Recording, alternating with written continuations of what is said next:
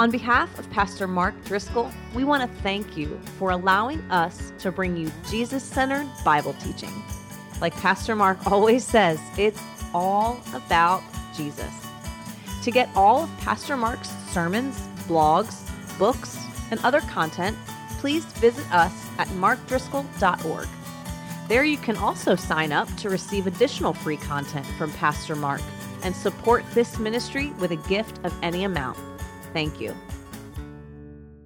All right, well, here we are at the foot of the Sea of Galilee, about 12 miles across, 6 miles across, 200 feet deep. At its uh, deepest point, the place where Jesus spent uh, much of his ministry. And when you read stories about storms on seas and Peter fishing, this is exactly the place that the scriptures are referring to. And so today, uh, I've decided to teach from uh, Luke chapter 6. If you happen to have a Bible, feel free to go there. And I'll say as well that we're not absolutely certain where the event in Luke 6 took place. Uh, I, I really appreciate the fact that the Bible tells us who Jesus is and what he did and what he said and oftentimes doesn't give us specific details regarding exactly where he was. I think there is a propensity for us all to commit idolatry and to worship created things rather than the creator God, just like Romans 125 says. And I love the fact that we don't know some of the exact locations because people would turn them into holy places where you go to be closer to God and you get mediation between you and God, and it's a sacred place. And we don't believe any of that. We believe all of that is accomplished in Jesus. That there's one mediator between us and God, the man Christ Jesus, God who became a man. And we don't necessarily have to go to the exact same place that he stood to be close to him. That he is gracious and benevolent and kind, that he is sovereign, and that he is present with his children wherever they go. And that means that uh, your living room is as sacred as the Wailing Wall in Jerusalem because Jesus loves you and Jesus is with you. But nonetheless, we have chosen this spot to give you some idea of what the scope would have been for Jesus' teaching in Luke chapter 6, what the crowds would have seen, what they would have experienced, a bit of the topography, and so it helps to bring the story to life. Uh, that being said, in Luke 6, we're dealing with the Sermon on the Mount and the Beatitudes, and it's recorded as well in Matthew's Gospel if you are a student of Scripture and have compared them, there are some similarities and distinctions. Matthew's account takes about seven minutes to read, Luke's account takes about two minutes to read. I am assuming that Jesus' sermon was, in fact, quite long. The crowds would have traveled large distances, some walked perhaps days to meet him and to see him, and I don't think he would have given them a two minute sermon. Uh, in fact, uh, I'm certain that Jesus would have taught for a very long portion of time. And so, what you're looking at in Matthew and in Luke are summaries. Uh, these are the, uh, the first century version of Cliff Notes. That's what we get. Uh, so, we'll go ahead and pray and then read and study a bit together. Father God, I thank you for the scriptures. I thank you that you have chosen to speak to us and to reveal to us who Jesus is, what he has taught, and what he has done. As we open the scriptures today, Father God, we ask as we hear the very words of Jesus Christ that we would learn more about him, that we would fall more in love with him, and we would grow to be more like him. And we ask for this grace by the power of the Holy Spirit in Jesus' good name. Amen. Well, I'll start in chapter 6 of Luke just to give you some idea of context. And he came down with them, verse 17, he came down with them and stood on a level place so it was somewhere like this. Imagine a terrace.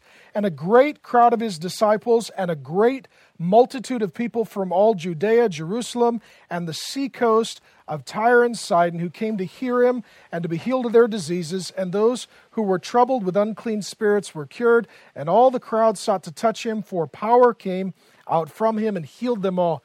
Let me just say this when the scriptures talk about a great crowd from a large region coming to see Jesus, this would have been very unusual, and it shows you something of the magnetic personality of Jesus. Uh, as you travel today into towns like uh, Nazareth, you'll see 250,000 people. As you travel into some towns that are in this region, as we tour, you'll see towns of 5,000, 10,000, 50,000, and it can obscure what was actually going on in the days of Jesus. In the days of Jesus, these were small villages. Nazareth was maybe 50 people, maybe 100 people tops. 10 to 15 families. In our nomenclature, think three or four community groups. That was Nazareth. That was all of Nazareth. And so when you think of Jesus having large crowds and multitudes, he is drawing from a wide geographic area, whole towns. The synagogues in some of these small towns would only be able to accommodate 20 or 30 people. That's why Jesus taught in open areas. They didn't have religious assemblies, they didn't have rabbis who would gather the crowds that Jesus did. In these towns, nearly all of the women would have been illiterate, only a small percentage of the men would have been literate. In a town like Nazareth, some town like that, that was a very typical town in its day, perhaps 50 people, five men were literate. They would gather in the synagogue, and the literate men would be welcome to read portions of the Old Testament. And so, for Jesus to be a rabbi, this was very unusual for him to be an educated and literate man from a small town. For Jesus to be one who draws such enormous crowds would have been without precedent or peer. And sometimes we can read the scriptures and you think, well, yes, it says, for example, on another occasion in John's gospel, that 5,000 men alone came out to hear Jesus, plus the women, plus the children. That's perhaps 20,000 people and then you think that the average town is 50 to 100 people. Whole villages have shut down their shops for the day. They have made long journeys on foot just to meet Jesus. They've heard about him. News of him is spread throughout the trade centers and the ports. Women are discussing this man Jesus at the well. The conversations after the readings in synagogue are about this rabbi Jesus who has magnificent authority and unparalleled power. And so you, you think of this extraordinary coming together of people over a wide, expansive area to hear Jesus teach. Now, the question then is who were these people? And for the most part, they were very simple. As I told you, most of the women would have been illiterate, most of the men would have been illiterate.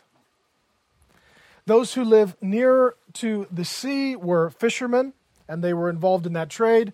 Those up into the hills would have been herding animals or raising crops. You're looking at very simple people. Most of them very poor. They would have saved their whole life for one journey, perhaps, to Jerusalem to make a sacrifice, and that would have been the biggest day of their life. You're looking at people whose life expectancy was into their 30s or 40s. They're drawing water from wells. They don't have central heating, plumbing, electricity. Their homes are six, seven, eight hundred square feet under a portion of which they would have lived, and on another portion they would have housed their animals. Very simple, very poor, very average, very common people who were under Roman rule, and as rulers would come and go, the kingdom would transition, they would rename their towns, they would reorient their geographic boundaries, they were under the rule of these mighty kings in this mighty kingdom, and these are marginalized peasants on the fringe of society. The major rabbis didn't come to visit them, people didn't invest in them, they were not considered significant or important in any way. Now, their kings were.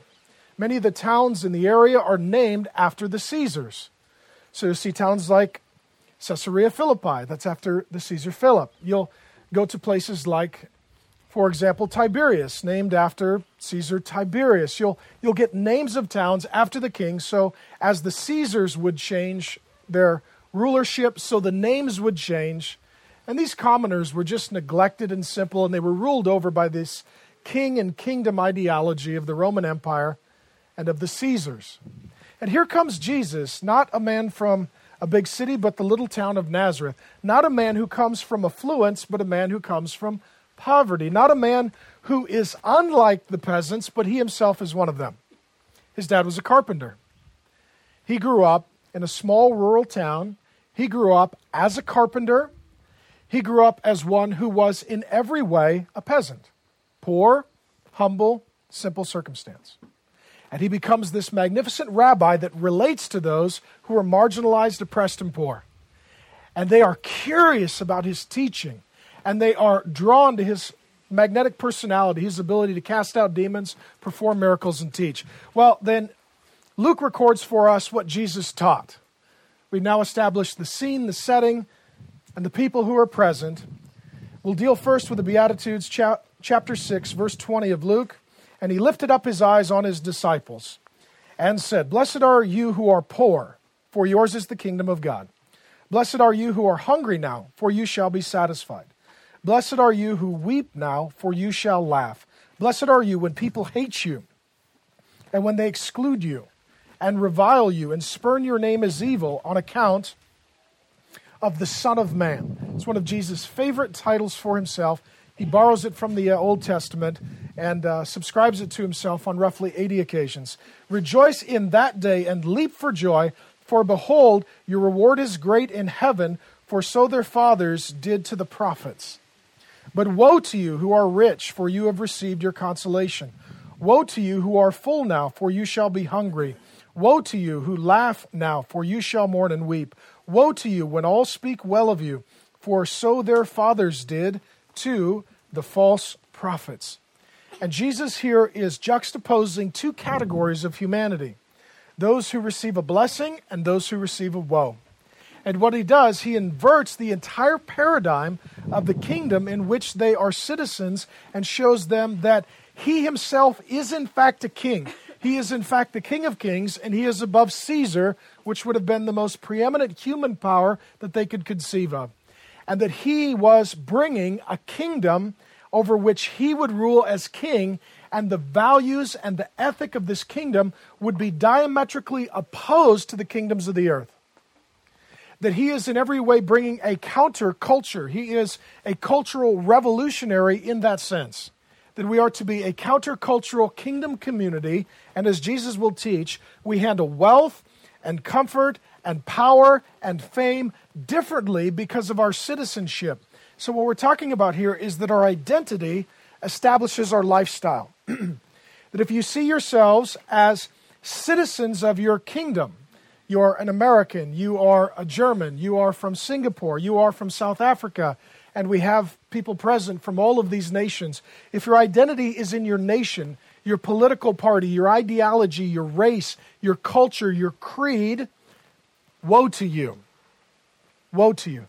That's a, that's a curse. That's a judgment. For those whose citizenship is in heaven, for those whose king is Jesus, for those whose longing is for the kingdom, blessed are you. And this is his juxtaposition. And as he explains this, he is really distinguishing between happiness and blessedness. One of the great problems in the United States of America is that we're a nation built on the pursuit of happiness rather than the pursuit of blessedness. See, happiness is contingent on circumstance, blessedness is contingent on God happiness is ultimately temporary. It comes and goes, whereas blessedness is permanent because God is the same yesterday, today, and forever. He's always gracious, compassionate, and good. And so, for those whose hope entirely resides right here, right now, in this life, in this kingdom, woe to them. For those who are patient, for those who are humble, for those who, by God's grace, belong to Jesus, blessed are they. Blessed are they, for their reward waits them. And what Jesus is teaching, for those whose identity is rooted in this world and what it has to offer, this is as close to heaven as they will ever get. For those who, uh, whose identity is rooted in Jesus as their king and their citizenship is in his kingdom, this is as close to hell as they will ever get. And so, for those that have this as their heaven, woe to them because hell awaits them. For those that belong to Jesus and this is our hell, blessed are we because it gets better after this. And so he breaks it down into four categories. The kingdom ethic, first regarding wealth. And what he says is that in the kingdom, those who are poor in this life will be rich. And he says that those who are rich in this life will be poor. Now, in saying this, we need to be very careful. Some who are Marxist theologians and liberation theologians, they will then build on this a social ethic that I do not believe that Jesus intended. Jesus is not necessarily teaching that those who are poor are more righteous than those who are rich, because there are some unrighteous ways to be poor. Uh, the Bible gives a few. One, you could be poor because you're lazy and you refuse to work. And the Bible says that that is a sluggard in Proverbs, that if a man does not work, he shall not eat. that if you are poor because you are lazy, you are not blessed, woe to you. Also, a second way to be poor is through injustice, where you rob people, you cheat, you steal, you're greedy, and you hoard, and ultimately it costs you everything because of God's judgment in this life. That's not a righteous way to be poor. There are a few righteous ways to be poor. The one is through tragedy. Some of you have experienced this. You got sick, you got hurt on the job. One of your parents died, and the other was sick, and you had to care for them, and that depleted your income and your finances. There are righteous ways to be poor, and some are poor because of righteousness. They won't steal, they won't cheat, they're not greedy, they're not, as the Bible says, lovers of money. They're not people who have, as Jesus says elsewhere, mammon or money or wealth and affluence as their God. And those are the kind of people that he's talking to. These are people who work honestly, they live simply, their circumstances are considered humbly, and these are people who are poor. And he says, You will be blessed. In the kingdom, God will lavishly reward you and you will be rich. The same thing happened to Jesus. Paul says in Corinthians that though he was rich, for our sake he became poor. That Jesus was poor. But he is not at present. That he is King of kings, Lord of lords, resurrected, ascended, and exalted, and right now Jesus is not poor. He's not in humility, he's in glory, and those who belong to him will be blessed to follow him. And even if you are poor in the kingdom, you will be rich. You will be lavishly provided for. But he says, Woe to you who are rich, because you will become poor. If your identity is in money, if all you care about is making more money, if you're greedy, if you're stingy, if it's all about status and possessions, if it's all about accumulation and success, he says, Woe to you because you worship money. You worship yourself. You've made it the center of your identity and existence, the accumulation of, of wealth. And he says, Woe to you because on the other side of this life, in the eternal state, you cannot take it with you, and God will judge you, and you will be cursed. And so Jesus says to have a, a long term thinking when it comes to our wealth. And wealth is one of the prominent countercultural kingdom values. In fact, if you get your money lined up, you'll get most everything else lined up because Jesus said, Your heart follows your treasure. You put your money toward God, your life goes toward God. Number two, he also examines comfort. He says, Blessed will you be, those of you who are hungry in the kingdom, because you will eat well. And cursed are you who are gluttons and who overconsume, because in the kingdom you will be hungry. On the other side of this life, there will not be riches and reward for you. And what he's talking about here is the idolatry of stomach. Paul says in the New Testament that for some their God is their stomach. That when they are sad, food becomes their comforter. When they are stressed, food becomes their reward. When they have done a good job, food becomes their celebration. Now, there is an occasion for feasting where we celebrate God and His goodness and we get together and enjoy God as an act of worship. But what we're talking about here, like he said previously, you either worship with your wealth or you worship your wealth, or you worship with your food or you worship your food. In our culture, this is everything from anorexia and bulimia to gluttony. It's amazing that both are revolving around the worship of the stomach. And what he says is if you are a person whose identity is in food, whose life is only thinking about your meals rather than God, if your whole life is consumed in just gluttony and feasting and consumption, and we could extend this today to drugs and alcohol and addictions and comforts and pleasures of various sorts or kind, he says, Woe to you because you're not going to God for comfort. You're not going to God for reward. You're not going to God for identity and security and significance. You're going to the fridge. Says, Woe to you you have at the centerpiece of your existence someone or something other than Jesus. But he says, For those of you who are hungry, blessed are you. You'll eat well in the kingdom. And we don't even know what this means because we're Americans. We don't even know what this means. Hungry? Right now, if the end of the world came, most of us would be fine for a few years just from the pantry and the fridge. Just from the pantry and the fridge. Uh, some of you who have traveled with me, you brought lots of food with you just in case, right? And what we see is when the multitudes come to see Jesus, they don't have food. Is it because they forgot? No, it's because they don't have any. And so Jesus has to perform miracles to feed them, otherwise, they don't eat. Most of us don't even know what hunger is Don't let your children ever say something like, I'm starving. Because there are people who are, and they would tell you that it's different. And what we see is that in Isaiah, the prophet reveals that in the kingdom there will be the choicest of meats and the finest of wines. Revelation 19 shows the kingdom being ruled over by King Jesus, and there will be a great wedding supper of the Lamb, and the nations will sit at the table of Jesus and feast. So, feasting is not bad. But to worship your food is different than to worship with your food, to thank God for your food. And he says, Woe to you whose God is your stomach. Woe to you who eat well now and don't feed others and are not generous and don't care for the poor and don't share with those in need. Because this is as close to heaven as you will get. And blessed are you who are hungry.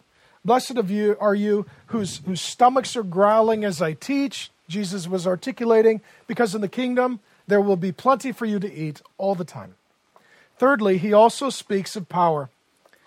He says, Blessed will you be, those of you who are mocked and oppressed and suffer, those who are made fun of, sport of, and light of, those who are mistreated, maligned, and abused.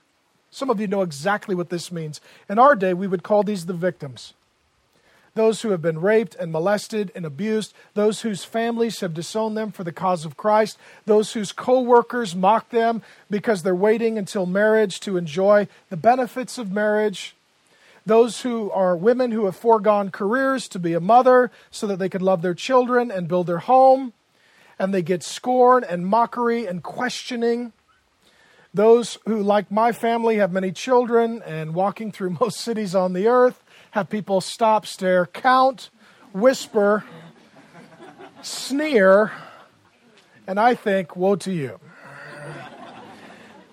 And what he is saying is that if you if you are someone who is without power, if you are someone who is without prestige, if you are someone who is without prominence, and these are people who are woefully insignificant. These people were not cared for. The Caesars didn't visit them, didn't consider them, didn't feed them, didn't serve them, didn't generally care for them.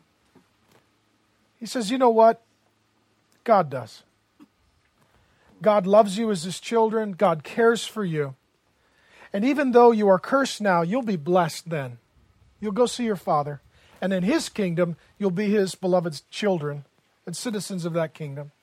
And he says, Woe to you who make fun of others, who mock others, who make sport of others, who look down on others, who persecute others, who oppress others, who malign others, who abuse others. He says, Woe to you, because you will stand before their Father, and you will give an account to an angry judge, who will judge justly and rightly for all that you have done.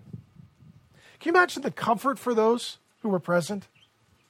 Those who had hunger in their belly, those who were going home to a simple, existence, those who would die at a young age. And it was just generation after generation of simplicity and poverty and hopelessness.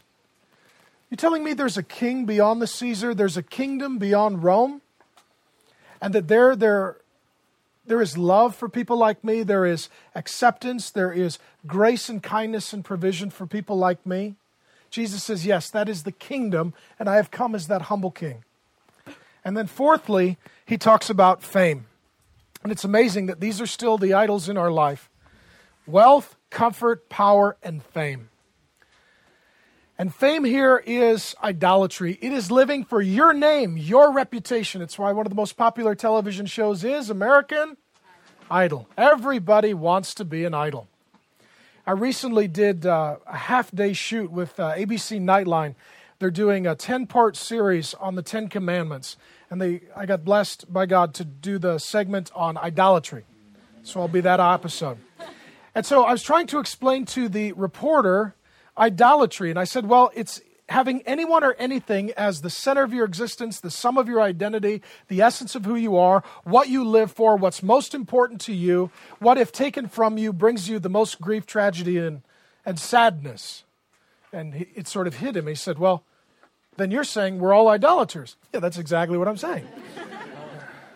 I said, because we live for our own fame, we live for our own comfort, we live for our own pleasure, and the ethic of the kingdom is to love God and neighbor. It's to go out rather than in. This is the whole distinction between Christianity and all of the religions.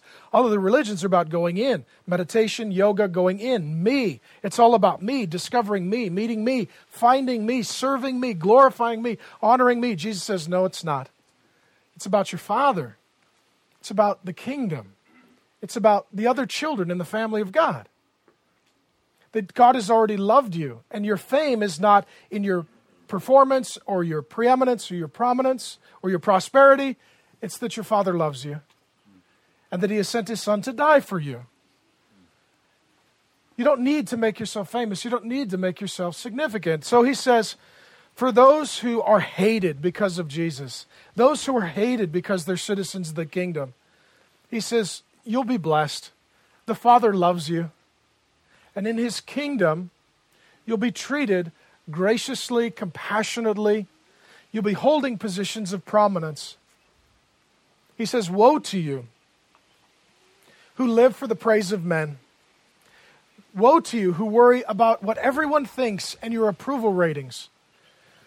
Proverbs, I think it's 29 14, says that the fear of man is a snare, it's a trap.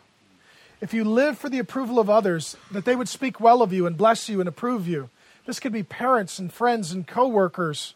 If they're godly people who are encouraging you toward Jesus, that could be a good thing.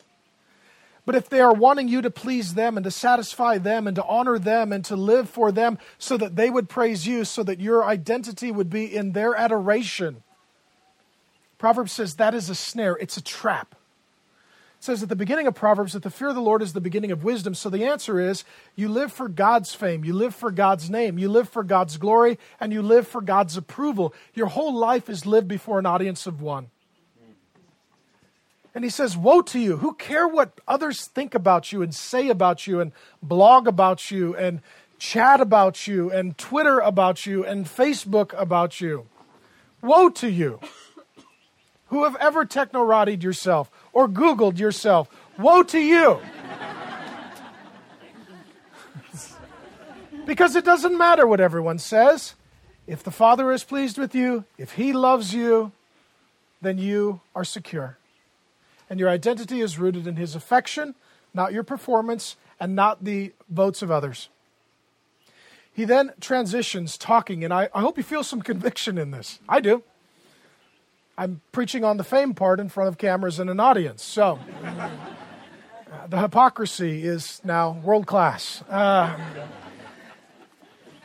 but he does introduce this countercultural kingdom ethic that in the, in the kingdom, wealth and comfort and power and fame are dealt with differently. If you say, well, if the kingdom of God is not about wealth and comfort and power and fame, what is it about? And he says it's ultimately about love.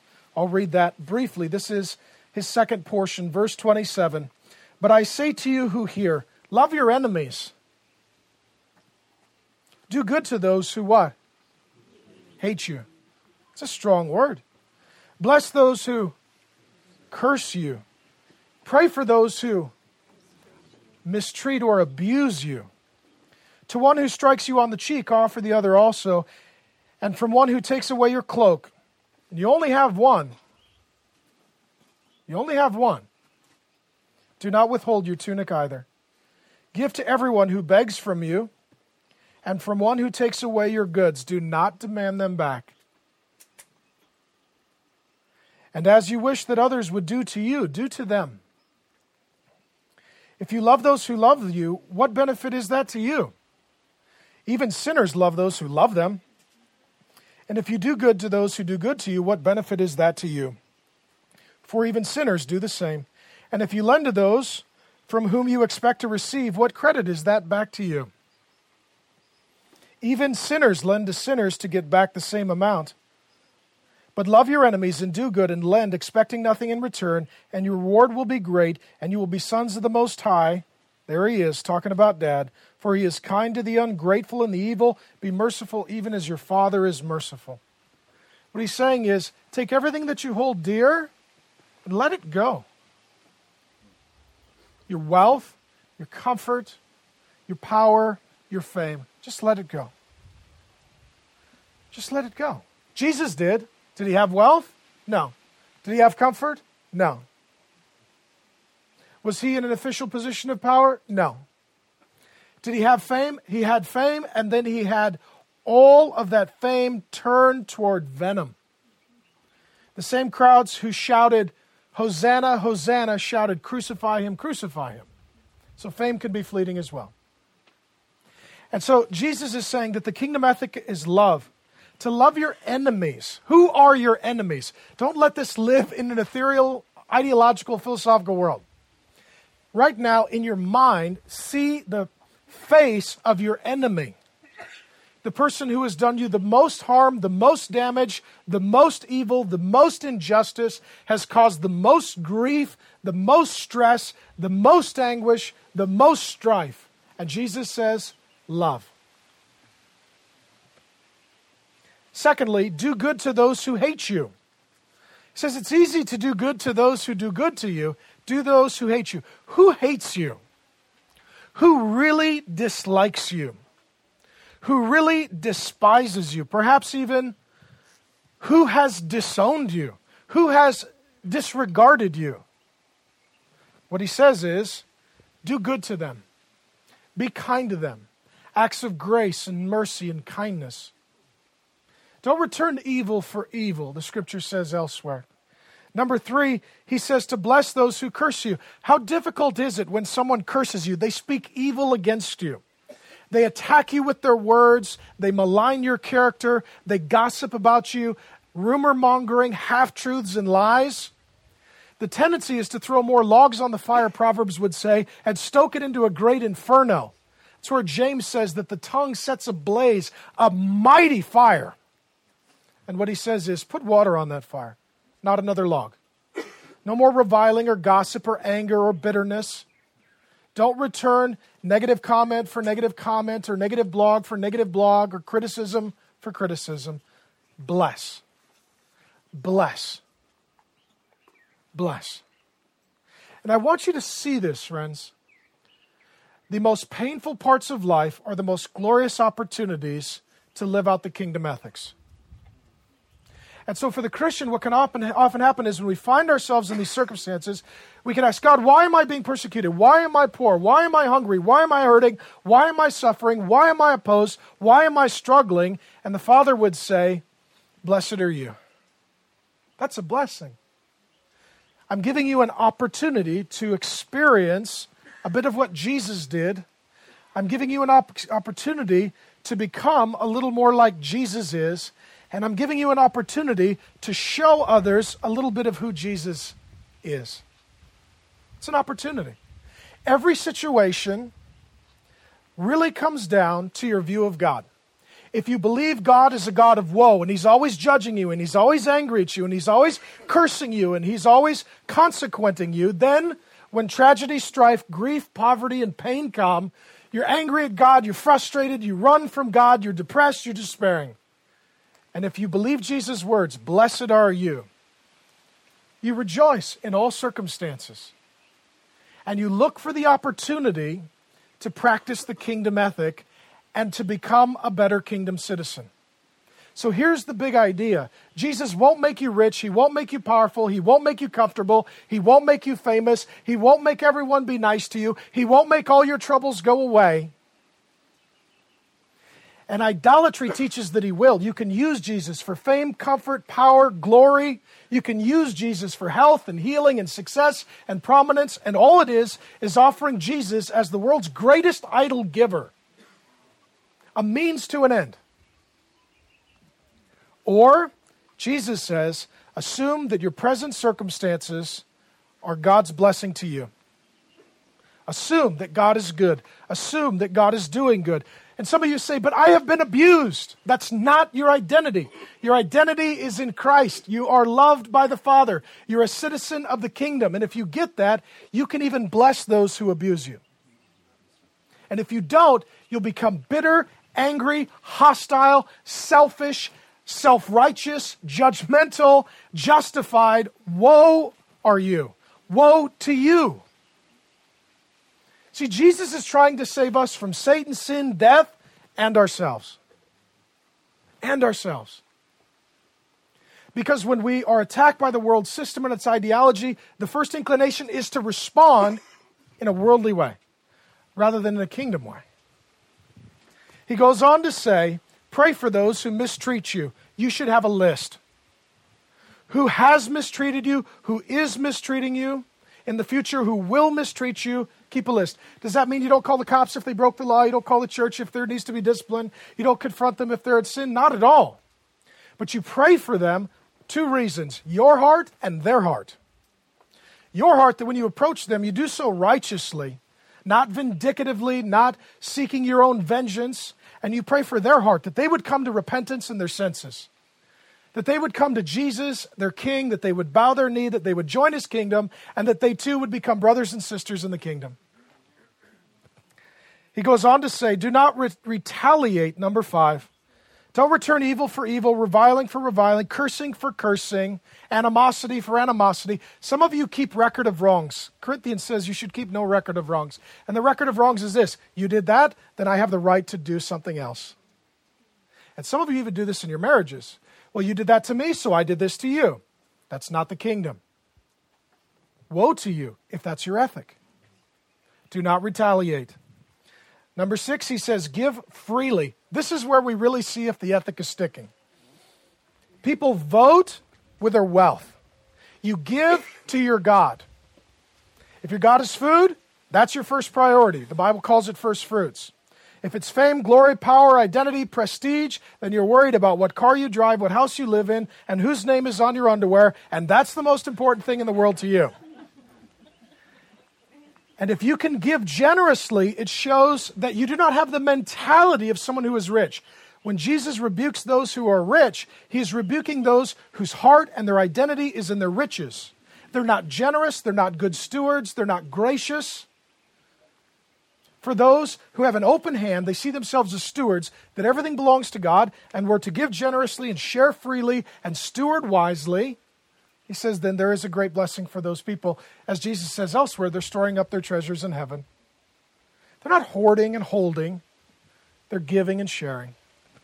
And he says, lastly, and this is the big idea this is the big idea of the countercultural kingdom ethic of Jesus treat other people the way you want to be treated. It's really that simple. Treat others the way you would want to be treated. Because what we tend to be, we are a nation, a people, a world addicted to our rights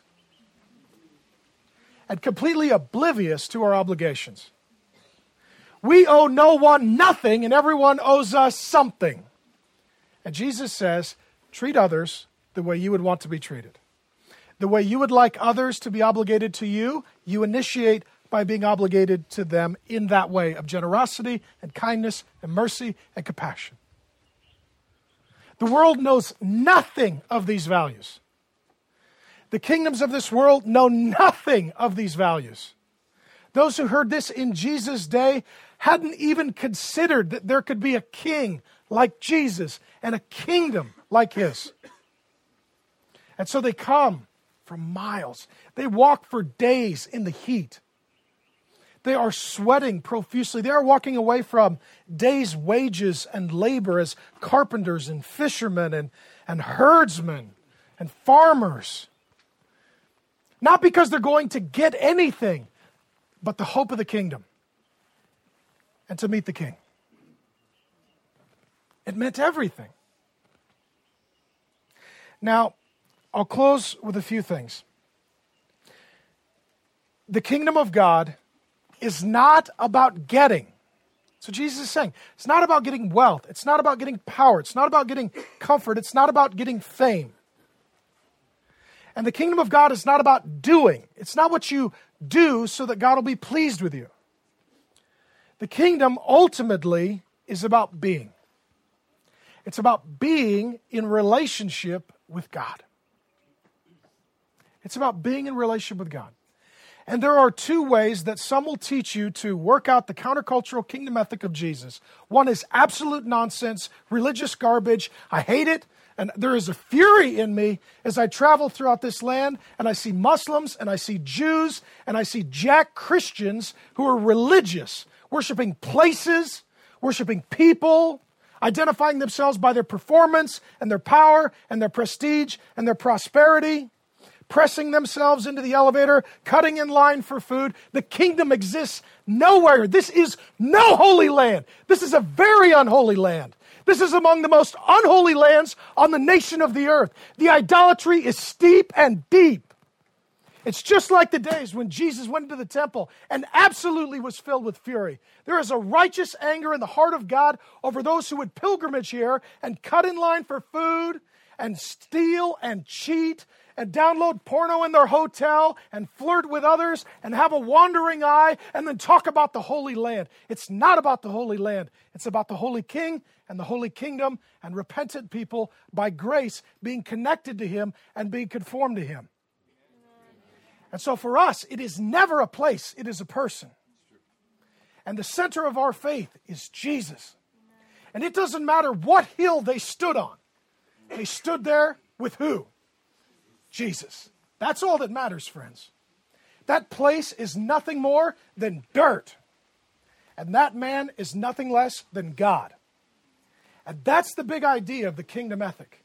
It's about Jesus. It's always about Jesus. It's completely, thoroughly, exclusively, continually, unswervingly, unendingly about Jesus. And He is the King, and it is His kingdom. And it is not about religious performance so that we could get wealth and He would bless us. We could get comfort and our life would be easy. That we would get power and we would be able to control our own destinies that we would have fame and others would speak well of us. It's about Him. It's about His name. It's about His fame. It's about His reputation. It's about His kingdom. It's about His ethic. And those who would read this text, like Mahatma Gandhi, would say, I don't believe Jesus is God. I don't believe He's Savior. I don't believe He regenerates the heart. I don't believe He fills us with the Holy Spirit. I don't believe He gives us a new kingdom capacity through connection to the Father to live a new life. I just believe these are wonderful ancient moral truisms for good life. Woe to you if all Jesus is is a teacher. Woe to you if all He is is another charlatan rabbi, another philosopher. Woe to you. It is, it is not about Jesus' teaching, it is about his person and work. He's God, come for us. The King has come in humble circumstances to a town that is small.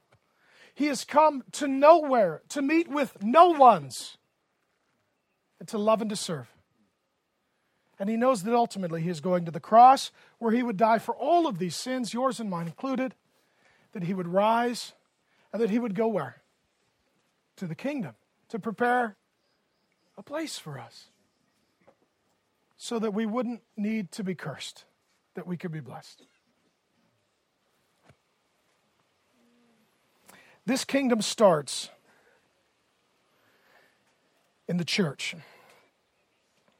There is an already not yet aspect to the kingdom. I'll give you an excursus on eschatology and then pray maybe. Uh, some will look around, and I've spoken with some Jewish people whom have become friends, and I love and I appreciate and I enjoy, and they've been very gracious and nice. And I mean not to denigrate, but I do mean to instruct. And they would say, Well, we do not believe Jesus is Messiah because we do not see the kingdom. In the Old Testament, the great king David, he was the prototype and prefiguring of the coming of Jesus, the King of Kings. He was appointed king and not yet reigning for a period of time. The same is true with King Jesus. He has been anointed and appointed king, and he has not yet returned to establish his kingdom on the earth. And so, in the meantime, the kingdom is already not yet, to use the language of Paul.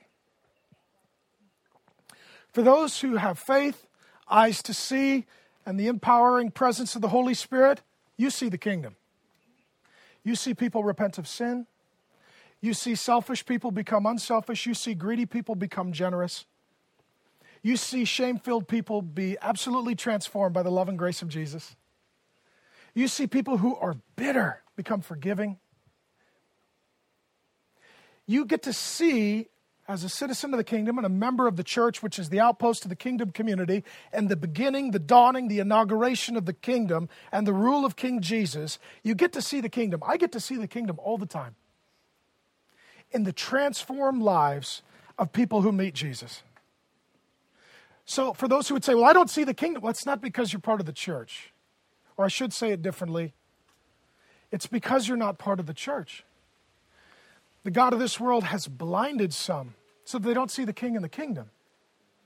They're not in the church, so they don't see the work of the king, and they don't see the citizens of the kingdom, and they don't see dad's love for all of his kids and the transforming work in all of their lives.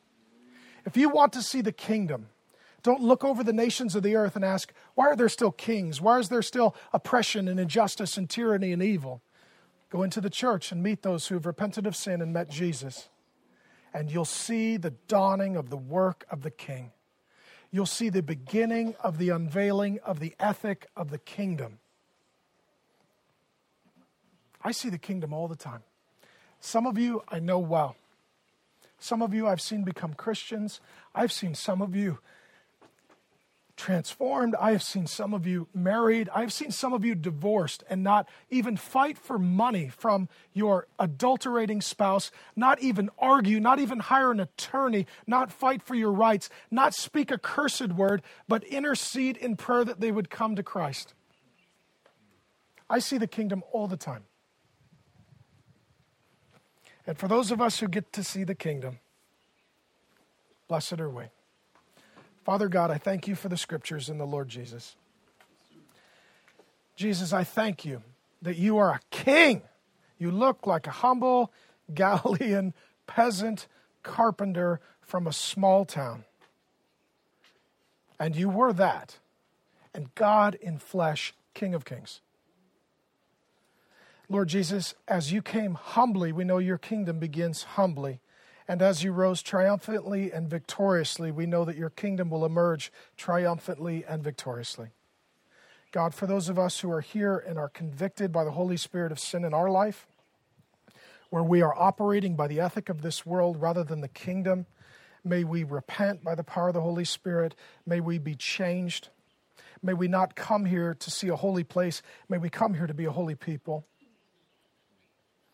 May we know that we don't come here to get closer to you on this dirt, but we get closer to you through the Lord Jesus Christ, who is our intercessor, our high priest, our advocate, our king. Jesus, we thank you that you came in humility, that you died and rose graciously, that you emptied yourself of wealth and comfort and power and fame so that you could simply love that you could love.